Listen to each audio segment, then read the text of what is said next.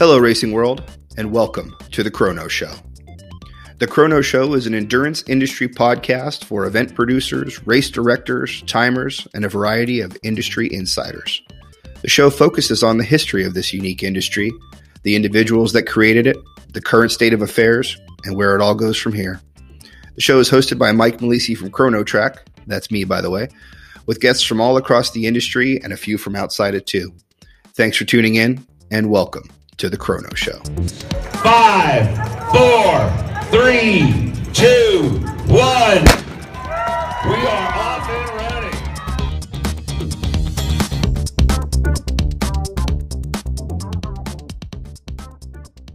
Well, hello, everybody. Welcome to the show. Today's special guest is Matt Helbig, based in St. Louis from Big River Race Management. Matt is the founder and CEO of Big River, Big River Race Management, the founder and co owner of the Big River Running Company, a local running and walking specialty store also in St. Louis.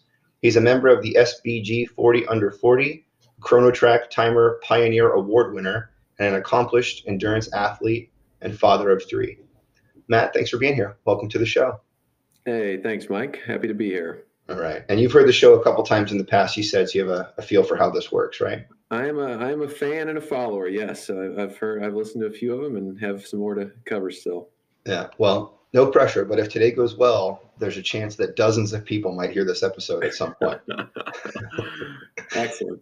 All right. So before we get into Big River and all the business stuff, do you mind just kind of giving us a, a background on on you, yourself, where you came from, how you grew up, the family, those types of things, and then we'll then we'll get into the business stuff. Yeah, sure. So um, I grew up in St. Louis, uh, just outside in in, a, in the suburbs, and uh, and yeah, did the you know did the suburb thing, played soccer, played baseball, did a bunch of different sports, and uh, uh, my dad was a big sports guy, and um, you know I ran, kind of figured out in high school that I had no future in any of those sports, and uh, was actually pretty good at running, so. You know, I, I think a lot, like a lot of people, running kind of finds you. You don't necessarily go looking for it. Yeah. Um, but yeah, I had a had a good had a good uh, had a good uh, career in running. Um, was was a state champion in, in high school. Ran ran ran uh, in in college. Was all American, and then uh, and then when I got done, I was uh, just looking for. Uh, didn't quite know what I wanted to do, and uh, and and knew I loved running. So. Uh, a college roommate and I opened our opened Big River Running Company back in 2006. So we were pretty much fresh out of school. I had just graduated from from graduate school, and uh, and my my old roommate Ben had just got done with a stint running professionally for the Hansons, and uh, and we had this idea to open a running store in St. Louis, and uh, and here I am 15 years later. So. Um, you know that the, the stores led to uh, led to us getting started in race management. It was it was started getting phone calls as soon as we opened our, our, our, running store, and people would call and say, "Hey, we have an event coming up. Can you guys sponsor it?" And then and then it became uh, and then it became sorry about that. Uh, and then it became, "Can you guys help us with this race?" and I had an interest in in doing that uh, when I was in graduate school at Iowa State. I got involved with. I was a, a graduate assistant coach with the cross country and track teams, and Iowa State has amazing facilities. So we hosted meets all the time, mm-hmm. and uh, and so I got involved with with helping out with timing a little bit there, more meet management. And so when we started getting these calls at the office or at the store, I was like, well. I'll, I'll, I'll do it. You know, I'll, it's, it's a good way to bring business into the stores and, and um, I've got some background in it. So my business partner was like, "I'm not touching that stuff. It's all you. Um, you do that, and I'll keep doing you know the stores." And so I started this kind of side hustle, and that side hustle is uh, you know has, has turned into a into a pretty good size operation now, and uh, and so yeah, that's kind of uh, that's kind of the, uh, condensed version of, of of how I got here today. And then how about a maybe a quick um, quick version of Katie and the kids, the, the family background. Yeah, yeah. So I uh, I met Katie at the stores actually. Um, we were hosting the first the first we opened in the fall of 2006, and Katie was um, and still is uh, a coach at one of the local high schools, and she brought mm-hmm. her team in for for a team night, and uh, and I and I didn't know her. My my business partner knew her because she grew up in South City, Yeah. where, where my business partner grew up, and I was like, "Who's that?" And he says, "Oh, that's uh, that's that's Katie Manhard. She's the head coach at at Cor Jesu."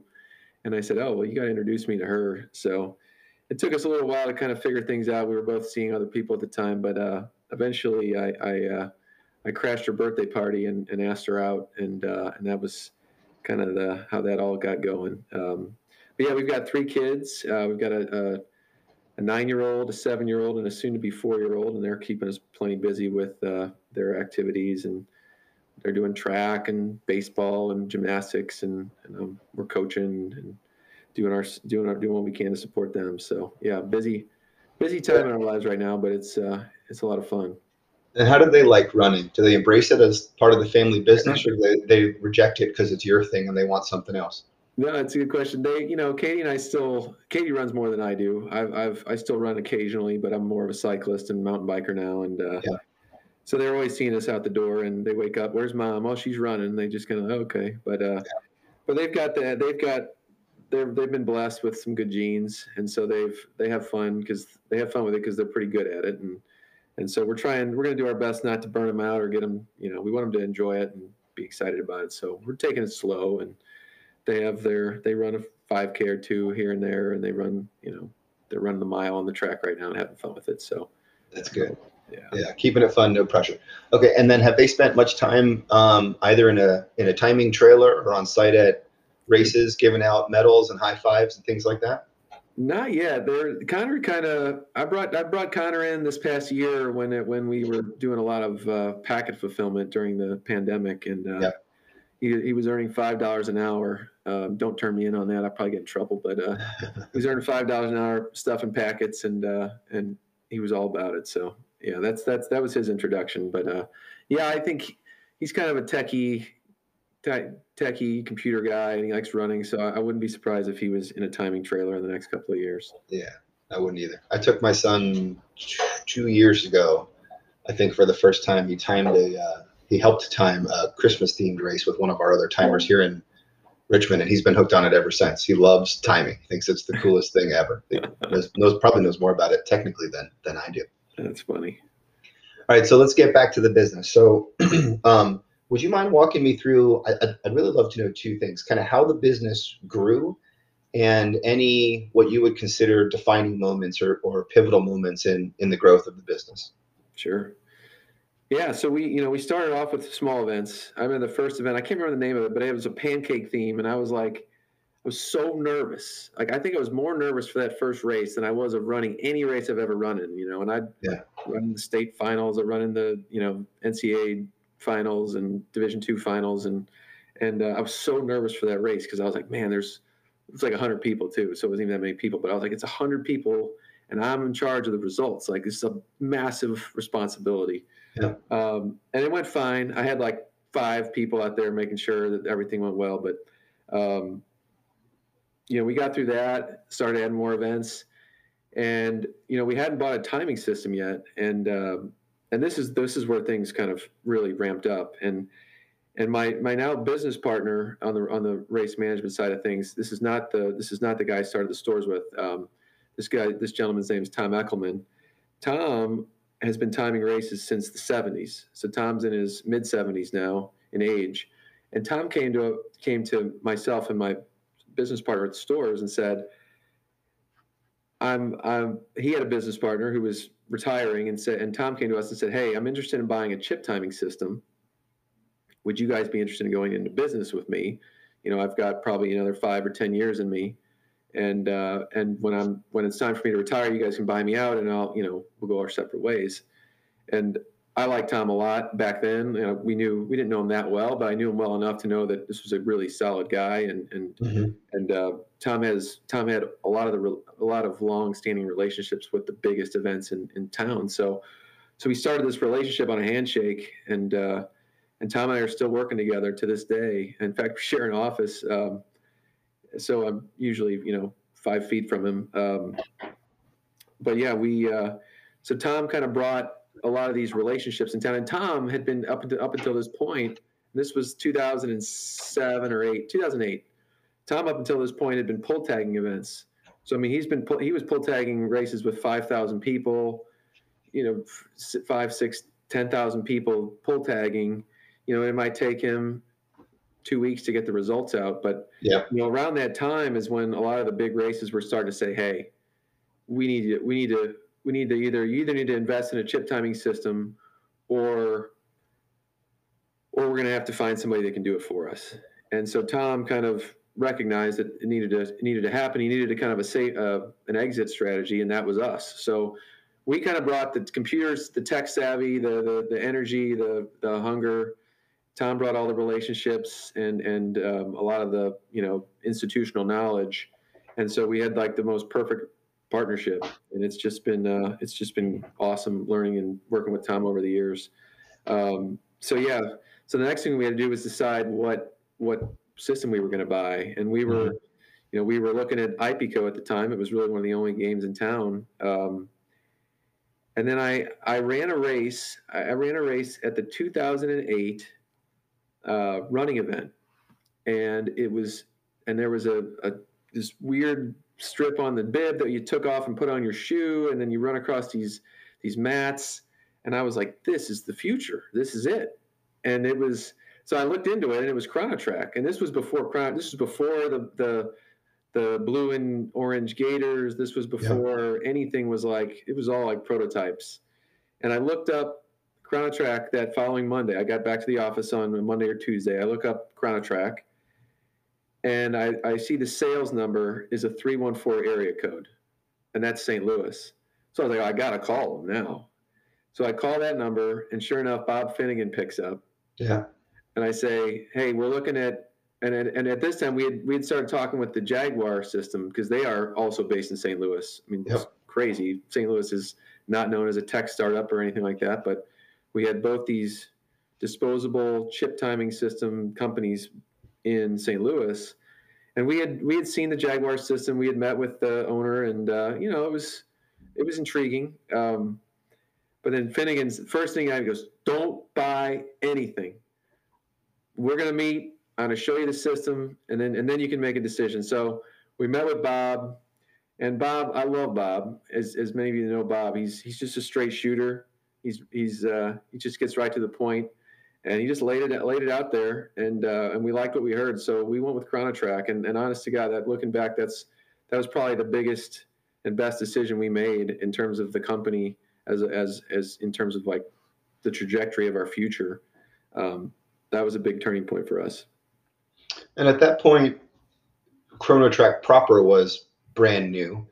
Did the did the brand mean anything back then, or just the like the feature set that Bob would have shown you at the time? No, the I I Chronotrack didn't mean anything back then. I mean, too new. Yeah, I, I knew that I knew that the, the the disposable chips were the were the future. Like, yeah. if they were accurate, and Bob ensured you know uh, ensured us that they were accurate, if they were accurate, that was the future. Disposable tags and and uh, you know the, the D tag on the shoe was a little clunky and a little hard to follow, but you know once you kind of figured out, I mean we had some massive explosions and terrible days, but early on when we were learning, but but uh, you know once once you learned the system, it was it was it was you know it's it's what made this company take off. Yeah. Well, thank you for doing that back then. By the way, it made it made a big difference for for the company, and it's continued to do though. You know, to do so um, since then. You know, your your business has grown. I have a couple questions here for you about about the success that Big River has had. You many timers plateau after acquiring a certain size book of business over over time. Big River has migrated into multiple states, so you have multiple offices. You know, Chicago, New York, and of course St. Louis, and you're you travel multi-state depending on the race. You guys service all types of uh, different genres of of, uh, of, of events, so not not limited just to to runs. Um, I'm curious to know how you were able to do that, and specifically, how are you able to kind of break through the threshold that many timers seem to hit? There's a ceiling there. We just you just can't take any more any more events. You don't have the bandwidth for it. You guys seem to to not have that ceiling. You keep finding more. How how does that happen?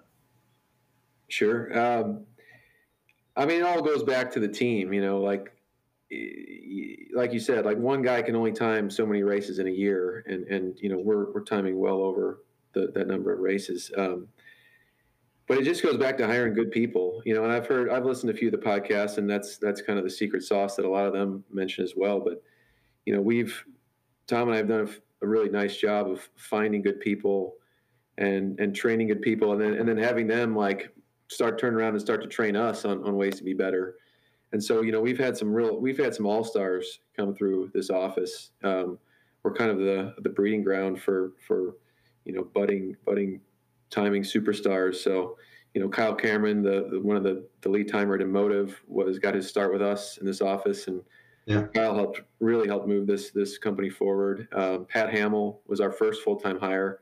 Pat's now the the lead timer for Spartan. Um, you know, Jordan Bernath came through. He was he was a um, he's now the, the, kind of second in command for timing at, at, Spartan. So we've had some really good guys come through here, and uh, and you know when you hire good people, you know they can they can they're they're kind of arms of the they're kind of owners of the business. So like they, you know we've we've kind of taken the the the uh, the way we handle our, our our book of business is you know everybody has their their little book of clients and they work with them from start to finish and you know you know i have i have like our top 30 clients and then you know nick in our office has you know our next 30 clients and then so and so on and so so forth um, and that that system works well for us and it works well for our clients so you know we've scaled over the years you know we started with one full-time well it was just tom and i you know working out of the back of the store then we hired Pat. Then we hired Kyle. Then we hired Jordan. And we hired you know a, a, whole slew of guys in between. And you know we've we've lost some of those guys over the years. And uh, you know I, I think the sign of a good business is is one that can lose a really key person and just keep moving forward. And you know it hurt to lose some of those guys. And uh, but we've reloaded and we've got an awesome stable of of of, of timers in the office right now. And uh, and we work. We've got a great culture. Work well together. There's um, you know a lot of uh, teamwork, but everybody kind of has their again their their specialties and their their their clients that they work with, and um, so yeah, you know we've got seven full time timers in this office now, and that's you know I, from talking to timers around the country, that's that's kind of a rare thing. You know, yeah. there's a few companies that have like one full timer, maybe two, but I, there's very few timers that have very few companies have as many full-time timers as we do and, and it's just a different there's different business models you know there's you know a lot of folks will have one or two full-time and then they'll have like four or five contract timers that just come in on the weekends you know the, the guys that just show up pick up the equipment and go time a race and drop it off. And um, you know that's fine. That works for a lot of people. And like i always like i'm in i'm in awe of those guys that can do it with with just a few full-timers and can juggle all the things. And um, you know this this this met this style this structure that we have you know it gives us a little bit more um, we can be a little bit more attentive to those race directors and yeah. and, um, and not necessarily be running around with our heads cut off all week trying to prepare for the next weekend uh, you know instead of preparing for seven races this weekend I'm preparing for one or two, and yeah. you know the next guy in the office preparing for one or two. So, yeah, yeah. It's um, you mentioned the stable is the way you described it a second ago, which is an interesting, interesting follow up question for me. So, in addition to just the number of timers, the nature of those timers, I think of as pretty unique within Big River and maybe one or two other entities in the country in which, you know, there's usually one high caliber tier one timer and then several others who are anything from you know hourly labor to the more physical stuff like um, you know a crew that knows how to throw the mats out and assemble all the gear and get everything get everything online. Well, from an outsider looking in one of the things that i think is unique about big river the way i would describe it is it's more like you have seven tier one timers like everybody is high caliber it's a pretty rare thing partly because those those kinds of people are expensive um, and also because it's just hard to train someone up and get get someone to become a tier one timer. You know, it's a unique, interesting skill set that not everybody has. Did you did you was that strategy and having that that that many tier one timers was that by design or did it just kind of evolve that way over time? The large crew of tier one timers. Yeah, you know we we've been working on. I mean, we've trained probably thirty plus timers now in the last fifteen years, and so I, I think we just have the system down, you know. And and I've always preached from the beginning is like we're only the company is only as good as our as our weakest link. So we've always tried to, you know, when when there's a new guy in the office, we try to circle the wagons and and give that guy as much attention and support as we can. So, you know, if it's not a weekend where we're timing 10 races, we'll have the new guy at the wheel and have our, you know, our, our top timing training timer, you know, on his shoulder, just giving him the ins and the outs. And here's what you should do. Here's the report you should run. You need to be double checking this. Here's how you run this, you know, this report and that report. And, uh, and so we have kind of a checklist that we just work through and, and, you know, I, it's not like these guys show up and in, in two weeks they're, they're crushing it. Like it takes a full season, if not a full year, to like really get to the point where like like all right, you can time just about anything now. Um, but it, it we get them there pretty quick. Like I, I think we could we could turn around we can turn folks around pretty quick. I mean we we've we've kind of made a side hustle of that, you know, bringing on new new new timing companies and and being their kind of their trainers. You know, we went through training at at uh, at at Evansville back in 2009, and yeah, you know they they taught us how to turn the boxes on and tend to the equipment, but back then that was about it. So, you know, once we kind of actually learned what, figured out what we were doing, it took us a while. But once we kind of figured that out, you know, it, I'm a process guy. Yeah. And so we broke it down, you know, just step by step. And, you know, I always tell new hires and new timers, like, timing's not that difficult. It's, it's, it's a lot of just little things that, that are not that hard to do, but the, the what becomes difficult is you have a finite amount of time to do it, and there's a lot of steps, you know, hundreds. Yeah. And if you miss one of those steps, that's it's not good. So yeah. it's just one of those things. Like once you, you just got to break it down to little things and just kind of slowly introduce them, and and and then you know when we bring a new guy on, we we reshuffle the, the deck. You know the you know if we lose our top guy, then the next guy moves up to to be like the senior the senior guy yeah. And then everybody kind of moves up in in in uh, complexity in terms of the races they're working with, and the new guy gets the easy ones. You know, the the single single race, common start finish. You know, stuff that's that's easy for a new guy to, to grasp. And as they get stronger, then they get you know what we maybe swap them out as the lead timer at a race here and there, and and and just help them grow as as a as a timer. So, you know, I, I don't think there's anything like uh, there's no secret sauce to what we're doing. I think it's just being methodical and and and uh, and, and kind of swallowing your pride. You know, I, have seen some. I, we've had some guys over the years be like really um, kind of territorial. Yeah. And I've tried to squash that. Like there is no place for that in this company. Um, everybody has to be willing to work any job that there is. So like you, you'll find me at races. I'll be out setting up water stations. I'll, I'll, I'll, I'll tend to the splits.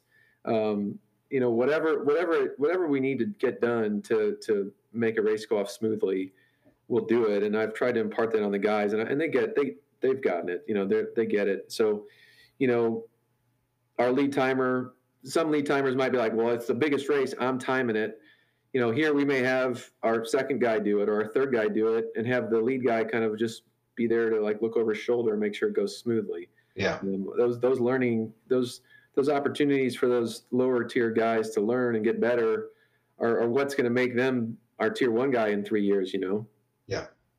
So speaking of that, of the seven that you, the seven full time timers that you mentioned, are you including yourself in the seven? I am, and I, I say that laughing because I, I, was going to say, where where are you in the hierarchy? If you if you were to rank those seven, are you towards the are you in the middle or towards the bottom? Depends on the day. Depends on the day. I'm in the middle. I'm in the middle. I, I they'll laugh. They'll say they'll say that's bullshit, but uh, yeah, I'd say I'm in the middle. Yeah, I've timed more races than all of them probably combined, but. Um, you got the young whippersnappers nipping at your nipping at your hero club. And um, how about New York? So you got Big River plays a role in, in New York Marathon. It's a very prestigious role within the, the timing industry. How did you get into New York? And do you mind speaking about that for the the relevance of that role as well?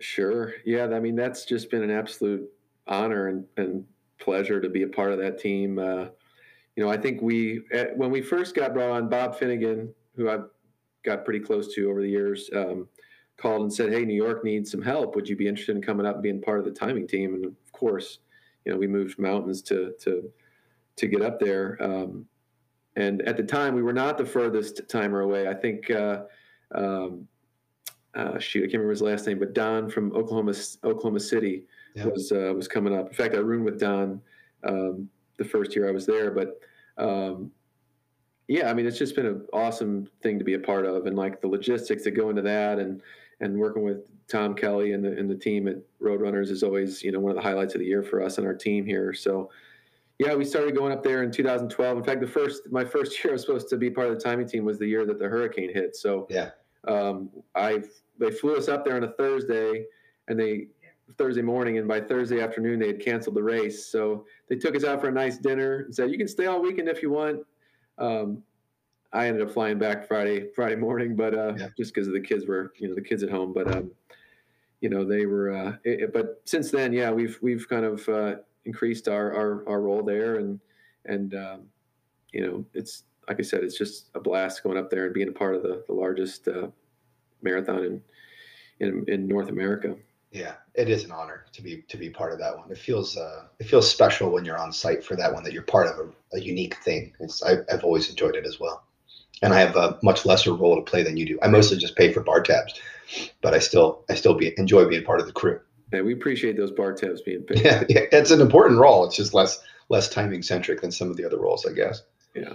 Um, what would you just what would you say Big River is known for? So whether you're whether you're got a pros- prospective customer on the phone or if you're just talking to somebody in an elevator, what's what's the sweet spot for Big River? How do you describe yourself?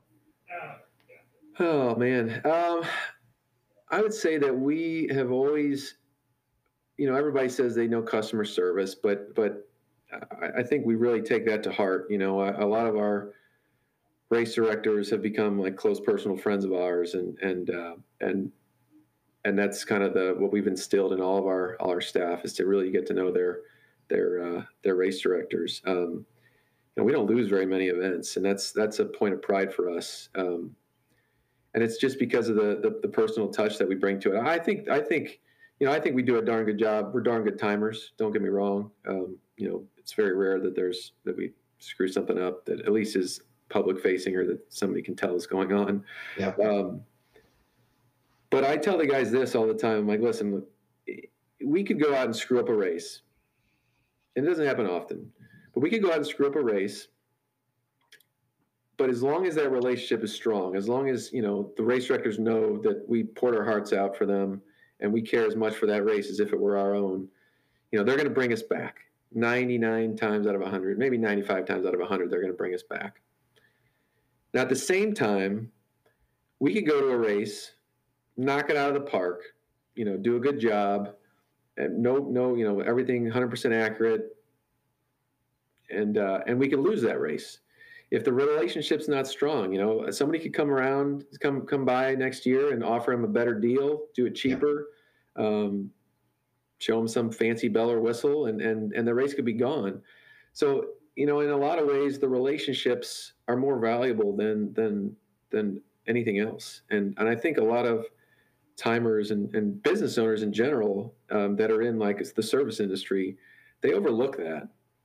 And I think that's that's that's their loss and our gain. Because um, that's I'll take the relationship first, and, yeah. and, I think I'll put that first in a lot of cases. Um, and don't get me wrong, we spend hours, you know, weekly talking about okay, how can we be better this week? What what did we learn this past week technically that we can be more sound in the future? Like how many more, you know, do we add, need to add another process to make sure we get it perfect every time? It's like we we sweat the details. Don't get me wrong, but those relationships are what drive this business and keep it going and keep it growing. Because the word of mouth stuff at this point that's that's that's where the business grows you know? Like cold calling like you know you get these guys these timers that you know there's a guy in chicago who sends stuff out to every race in the whole country.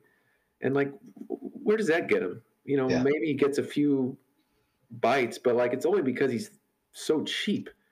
And at the end of the day like if you're not providing good service and you're not and you and you you can't show them that you care like you're not gonna you're not gonna keep that business yeah no it's the best it's the best form of um proactive defense in keeping keeping that customer, especially for something like timing. I think that is in some ways kind of a commodity. Like any, anybody could walk in and say, Yeah. "I could do this, this, and this for a dollar seventy two an athlete instead of the dollar eighty two that you're paying today." You know, it's, it's it's easy to get caught in that trap and just drives everybody's margins down to the point that you're really not providing that that good of a service. Oh, absolutely. No, I, I one of the first things I say when I talk to a race director, I, I, I just want to let you know right now we're not the cheapest. In fact, we're probably the most expensive in in the in the market. But Yeah. at the same time, we're the best, and here's Yeah. why. And just Here's- rattle off the, the reasons. And Yeah, here's what you get for it. you never, very rarely does somebody say, "Yeah, you know what? I think we're gonna, I think we're gonna go find the cheap guy." You know. Yeah. Um, All right, cool. So with that with that kind of context, I'd love to pivot to actually pivot towards race directors. I'm not sure if you describe yourself this way, but you're a race director also. You have other events that you you Mhm. own and operate. Can you can you talk to me a little bit about what do you find in your experience race directors are under leveraging their timers for? What what else what can timers be what value can timers be giving to race directors that might not be as obvious as you know throwing down mats and, and getting results Yeah, you know, I think I think I, this is what I tell the guys. You know, we we go to 35 to 45 to maybe 50 events a year, maybe more, probably more. That's how many weekends, so it's maybe double that in some cases. Um, so I mean, we see events all the time. We see the good, the bad, the ugly, the mistakes made. Um, and most of the race directors we work with, I mean, think about it. They they they put on one race a year. So you know, our we're doing thirty times, we're doing fifty times, we're at fifty times. We have fifty times more experience in one year than they do. mm-hmm. And I don't think a lot of race directors are are asking are leaning on us for those for race management type of stuff. Um, you know, we we offer it. That's like bread and butter for us. Like we're happy to offer consultation as part of our deal. Um, again, since we have the extra bandwidth in the office during the week, you know, we can take that extra phone call and walk them through how to do a, a wave start f- because of COVID reasons. You know. Yeah. Um, so I, I think race directors are probably if they're not leaning on their timers for that type of support and that type of knowledge that they're they're making a mistake and and on the flip side of that if the timer is not offering their expertise they're crazy. I mean they're they're leaving business on the table. They're leaving a chance to cultivate that relationship one step further. They're leaving that on the table off the table.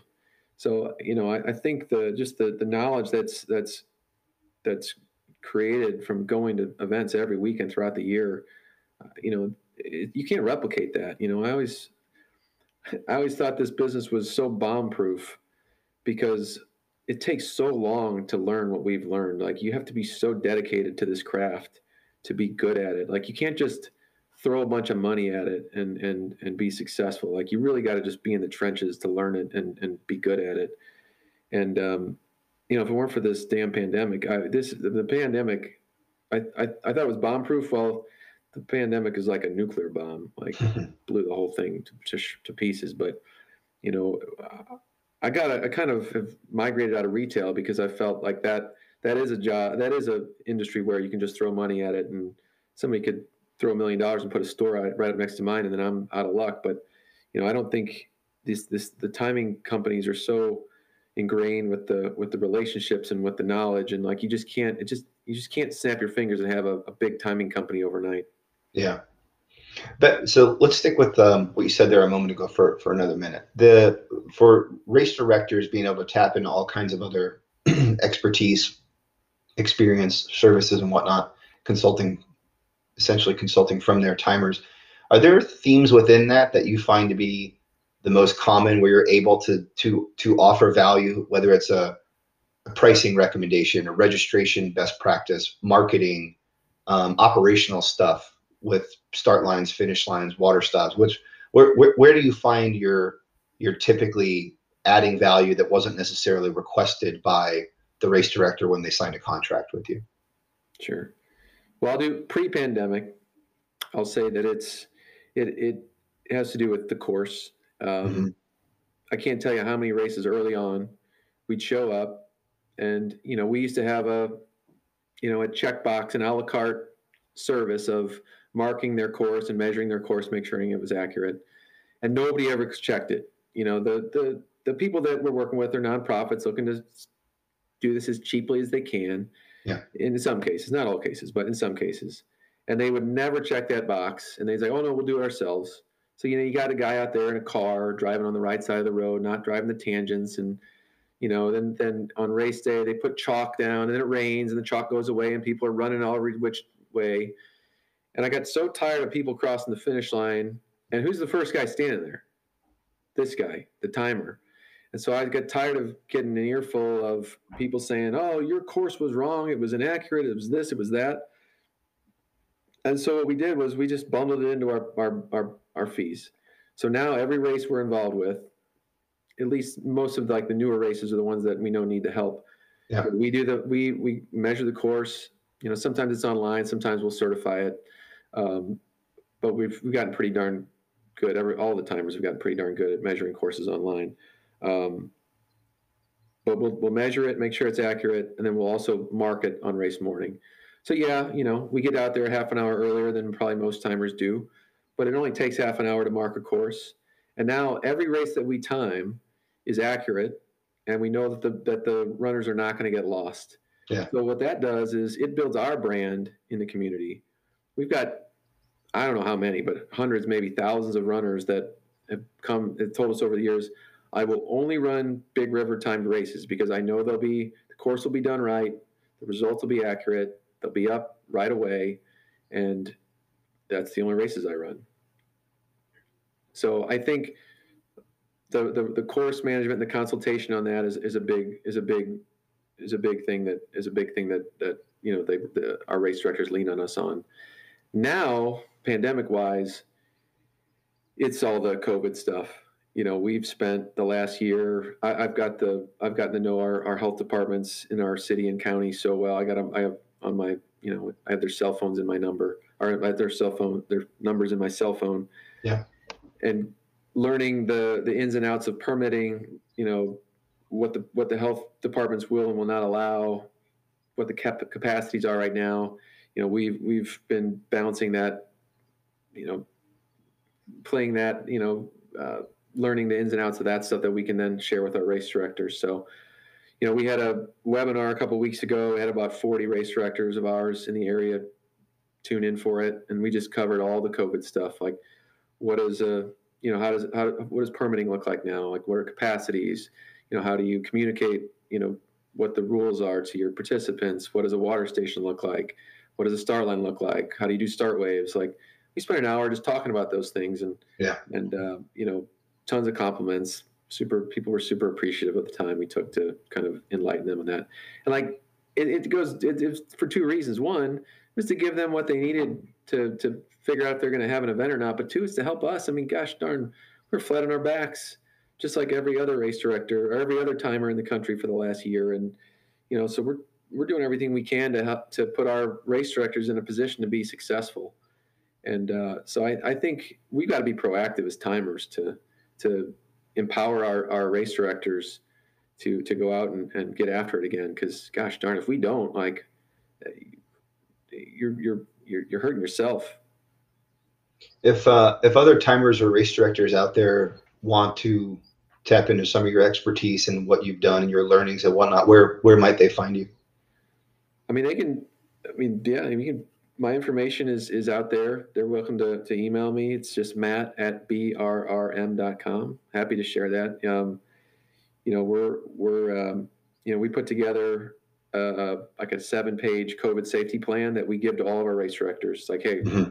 your the health department's going to ask for this. Just forward this to them and tell them you're going to follow this. And obviously, you got to follow it. But you know, it, it hits every part of it. And you know, I, this is not we did not invent this. Like this is not like we're the founders of this stuff. I mean, there's been a lot of people paving the way since this COVID stuff began. In fact, I think most of the stuff that we have in, the, in our packet is from the the group that did uh, Cree Kelly out of Denver and um, gosh, I can't remember her name. The the director of the Colfax Marathon put, mm-hmm. put this together and and we we saw it and I was like, oh, this is this is laid out really well. It's really well thought out. And like we took it and kind of adapted it to the things that we felt were appropriate. We changed some things around, um, and, and with the direction of our health department. But but um, no, that's we're happy to share that with anybody that wants it wants a copy of it, and uh, and that webinar is available for it's on YouTube, so I can I can share that if anybody wants it too. Uh, you know, it's it's not it's nothing it's nothing groundbreaking. It's stuff that probably every timer's been doing yeah. around the country, but for again, you got to remember our race directors, one day a year, that's that's all they get at this. So yeah. you know they're they're still they're still trying to figure out if they can even get a permit. So again, like the timers, again, we have so much knowledge that we just we do this every weekend. Like we gain all this knowledge, and and I think we need to remember that like our race directors are, are, are thirsty for this knowledge, like the stuff that we're that we are like, oh yeah, this is how you do it. Like duh, yeah. They don't know, so like it's our job to to illuminate them, you know, help them figure it out. And again, the sooner they're putting on races, the more the sooner we're back back in business. Yeah, I, I was uh, I used the analogy last week, which I think I'm pretty proud of, which was that timers timers are to race directors what um, physicians assistants and nurse practitioners are to, to doctors. They have all the skills. They can write the prescriptions. They have all the experience. They just don't quite have the same the same title when it comes to do surgery, or in this case, comes to race day. So I think it's a an under leveraged resource that a lot of race directors could could draw a lot more uh, a lot more value out of. No, for sure, for sure. That's a whole arm of our business now too.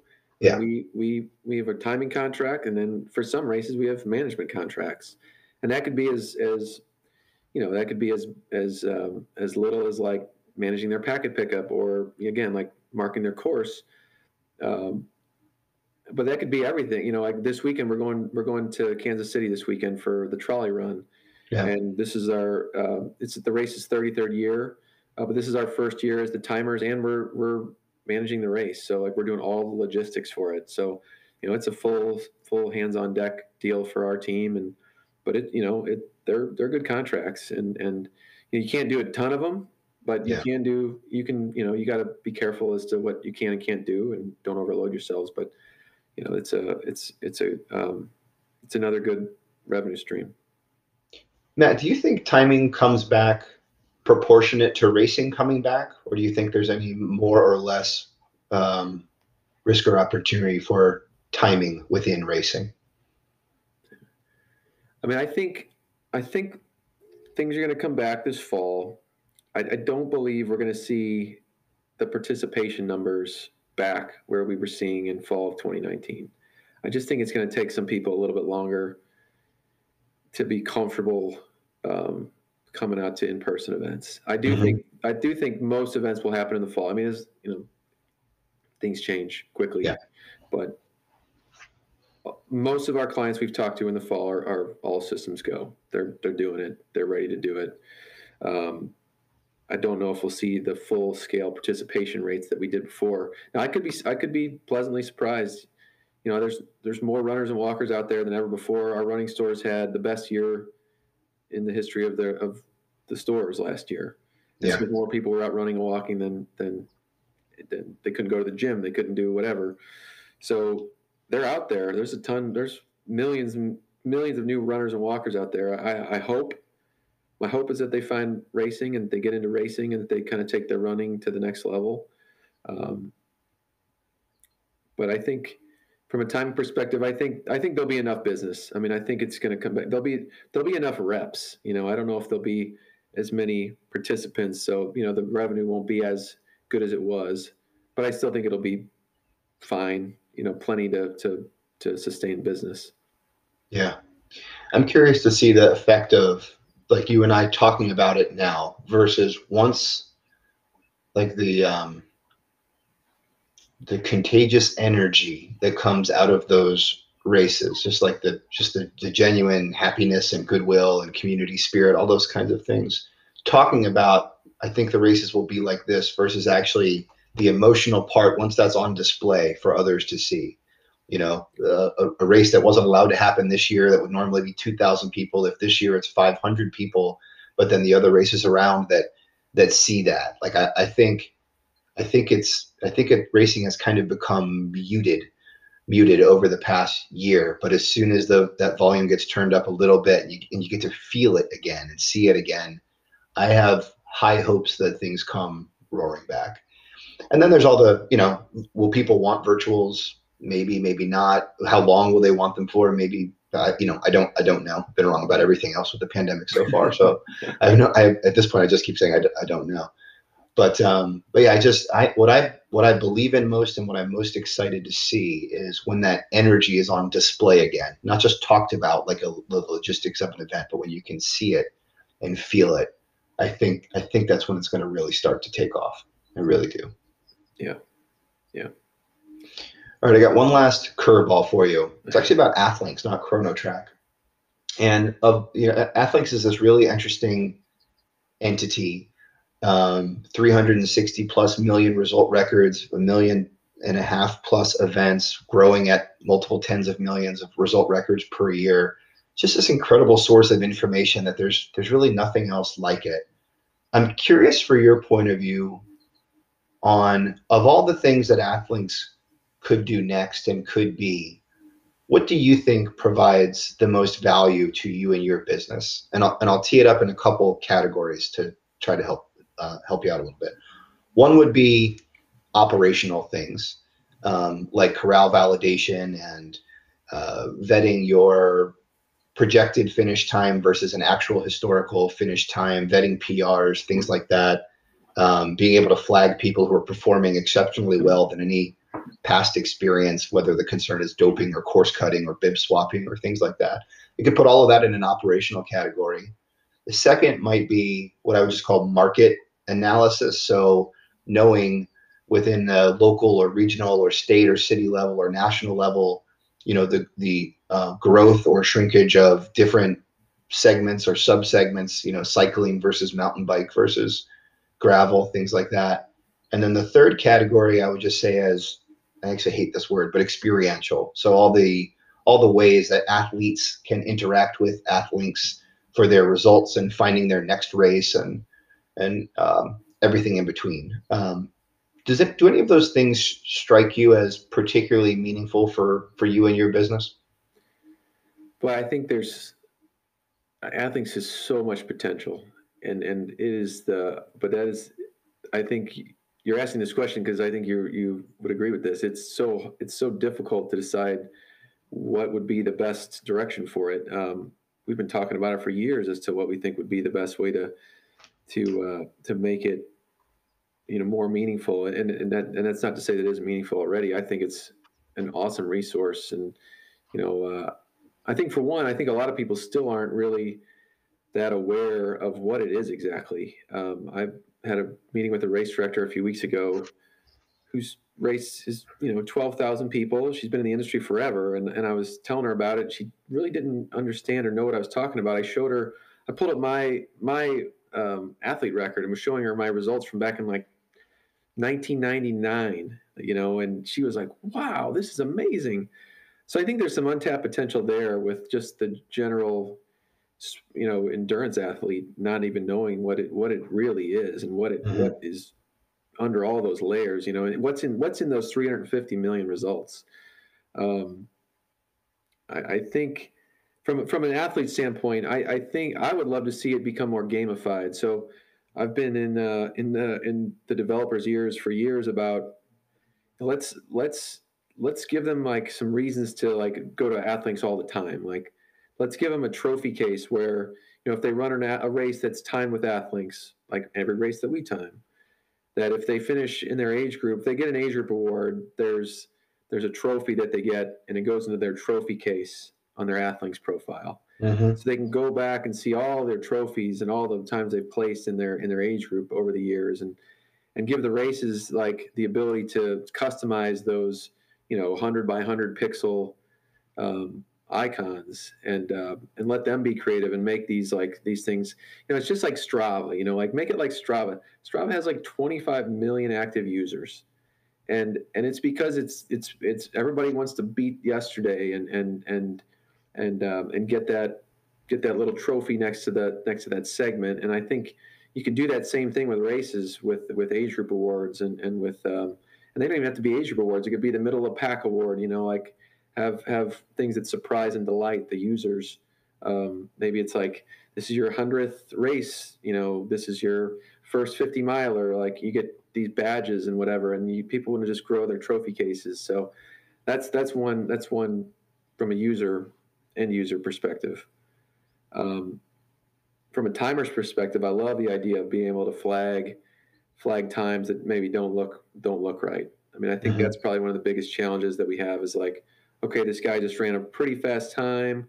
You know, we usually look him up on Athlinks and say, okay, he's run seven minute pace for all of his marathons and he ran 530 today or you know maybe adjust that a little bit to make where it stands out a little bit more but um, we utilize it manually to double check results that we aren't quite sure of yeah. to have that integrated into our timing system to where it, it automatically would flag somebody say hey this is quite a bit faster than anything they've ever put on athlinks um, then we can look into it a little bit deeper that would be a that would be a, a game changer in terms of just really um, policing policing results and, and making sure they're as accurate as they could possibly be.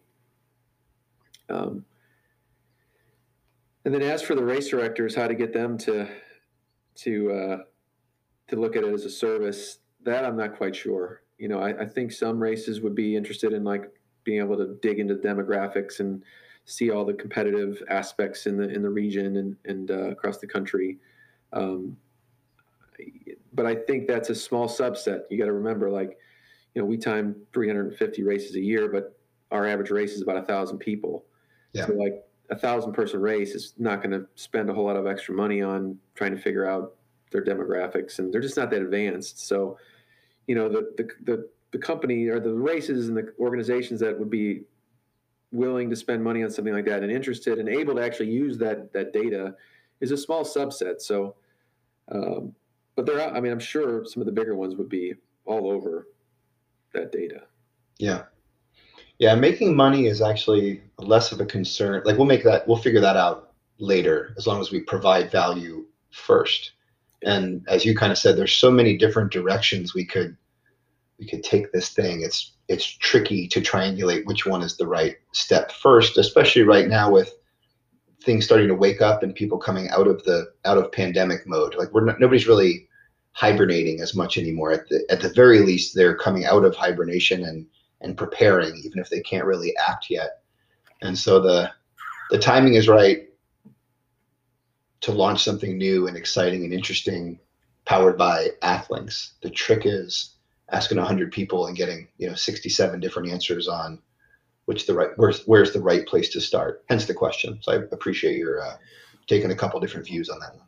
No, you're on the right track though. I mean, you ask 100 people, and if 30 say X, then that's the number one answer. Then yeah. that's kind of the direction you probably should go. All right, I have two more questions. Both are relatively easy, or they're supposed to be. Do you have a facing a favorite racing moment out of all of the races, either for yourself as an athlete or as a timer or as a race director? You have a favorite racing moment that sticks out? Oh man, I heard you ask this one on one of the last podcasts, and I was trying to think about it, but I, I, gosh, I don't know. I don't think I have a great answer for that. I think that I think it kind of, I think every time you cross the finish line, that's a great. It's a, just a great feeling.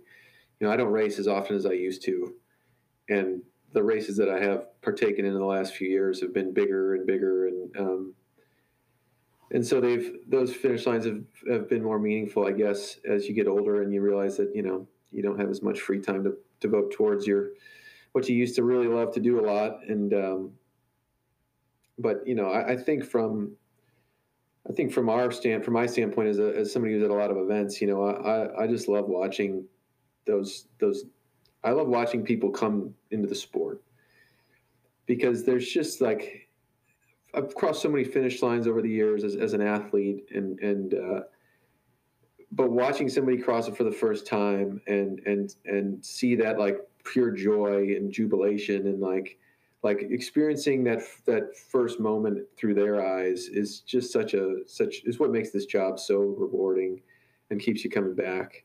Um, that's just so much fun for us and for me yeah. in, in particular yeah it never gets old it's the genuine positivity that i think keeps it from ever getting stale. It's, no, it's, it's, true. Like just like and the running stores are much like the the races. Like it's just a happy place. You know, people love coming into the store to get new shoes and talk about their running, and people love coming to events. I mean, it, it's it's their entertainment. You know, the, some people go to the movies, some people go to the casinos, and and and our people love coming to races and, and they love the, the the social aspect they love the competitive aspect and the atmosphere and and uh, it's just a happy place to be. So yeah. um, we're lucky you know it, it, the weekend sucked there's no question about it but but it's just a happy place to come to work. Yeah well lucky's the right the right word for it. I used to i used my answer to that question would have always been about finish lines also and i i do still love them although I talk about it way too much on the podcast. But the um, my new one that I've replaced that with is was at a, was at a race a couple weeks ago around St. Patrick's time. Horrible weather, hybrid, virtual, real format, open course, uh, open roads. Excuse me, on, on the course. You know, very little infrastructure, and I had city managers, athletes, spectators, random people just coming up and just saying the most ridiculous things to me like you know this is the first time i've been happy in a year. This is the first time i felt like i was home in a year. This is the first time i felt normal in a year. And that just just it was so consistent throughout that entire weekend to just get hammered with that kind of positive feedback that it's just it's my new favorite racing moment even though nobody was really racing. That was all stuff at the start line before they even began. But it just made me think you know what? We're going to be okay. And kind of like you just said, this is just a this is just a special thing to be part of. So I always I always felt like an outsider in this industry, and maybe I always will. But I'm I'm happy to be here for what I would call the rebirth of it in 21, 22, sometime between 21 and 24, whatever whatever it takes. I'm just I'm happy to be here for it. I'm curious to see what the athletes demand of us and how how things go back to quote unquote normal, old norm, normal versus what new normals are are established. I'm just I just feel very lucky to be here, and I have nothing but excitement to uh, find out what happens next. Yeah, yeah, long for, sure. for the ride. Yeah. All right, great. Um, last question. Who do you uh, who do you recommend we speak to next on the podcast? Anybody pop top of mind for you? Um, and this is just in the industry, not necessarily timers. Well, it can be anybody you want. Yeah, yeah. Um, you know, I've, I I don't know him well. I know I've, I've worked with him on a handful of events now. Um, gentleman named JT Service out of uh, out of the the Bay Area. He's he's uh, he owns a race management company called Soul Focus Sports, and he's an absolute character. I saw him presented uh, at Running USA a couple years ago, and I was I was rolling on the floor the whole time. It was so funny, but he's very insightful and uh, and he's kind of like that next generation. And he's probably my age, maybe a little younger, but um, but he's kind of the future of, of what I see race management companies um, and, and what they're doing. So I would I would I would love to see I'd love to hear him because he'd be a hoot to listen to. Um, and and but I'd also love to. He's got so much. He's got he's got so much knowledge. I'd love to love to hear his insight. Excellent. I don't know him at all, so I'm excited to have a total stranger uh, recommended. We get to meet somebody new and see what he has to say. Thanks for the recommendation. Yeah. Well, listen, man. I um, I'm rooting for you as always. We're in the same boat here, so um, hope hopefully it works out best for for the both of us. I think it will. I'm really appreciative of giving us an hour or so of of your time here and sharing a lot of your best practices. And one more time, I just want to say congratulations for building such a successful organization with continual growth and you were able to weather a pretty pretty ugly storm here. So congratulations to you and the team on being able to do that. No, I, I appreciate that, Mike, and uh, I appreciate ChronoTrack over the years. You guys have always been there for us and uh, and have provided us with everything we've needed. So it's uh, it's a great relationship, and I appreciate the appreciate appreciate the support and the opportunity to talk a little bit about uh, about about things. So thank you. Thank you. All right. Well, you're welcome back anytime. I hope you come back. Yeah. Talk to you soon. All right.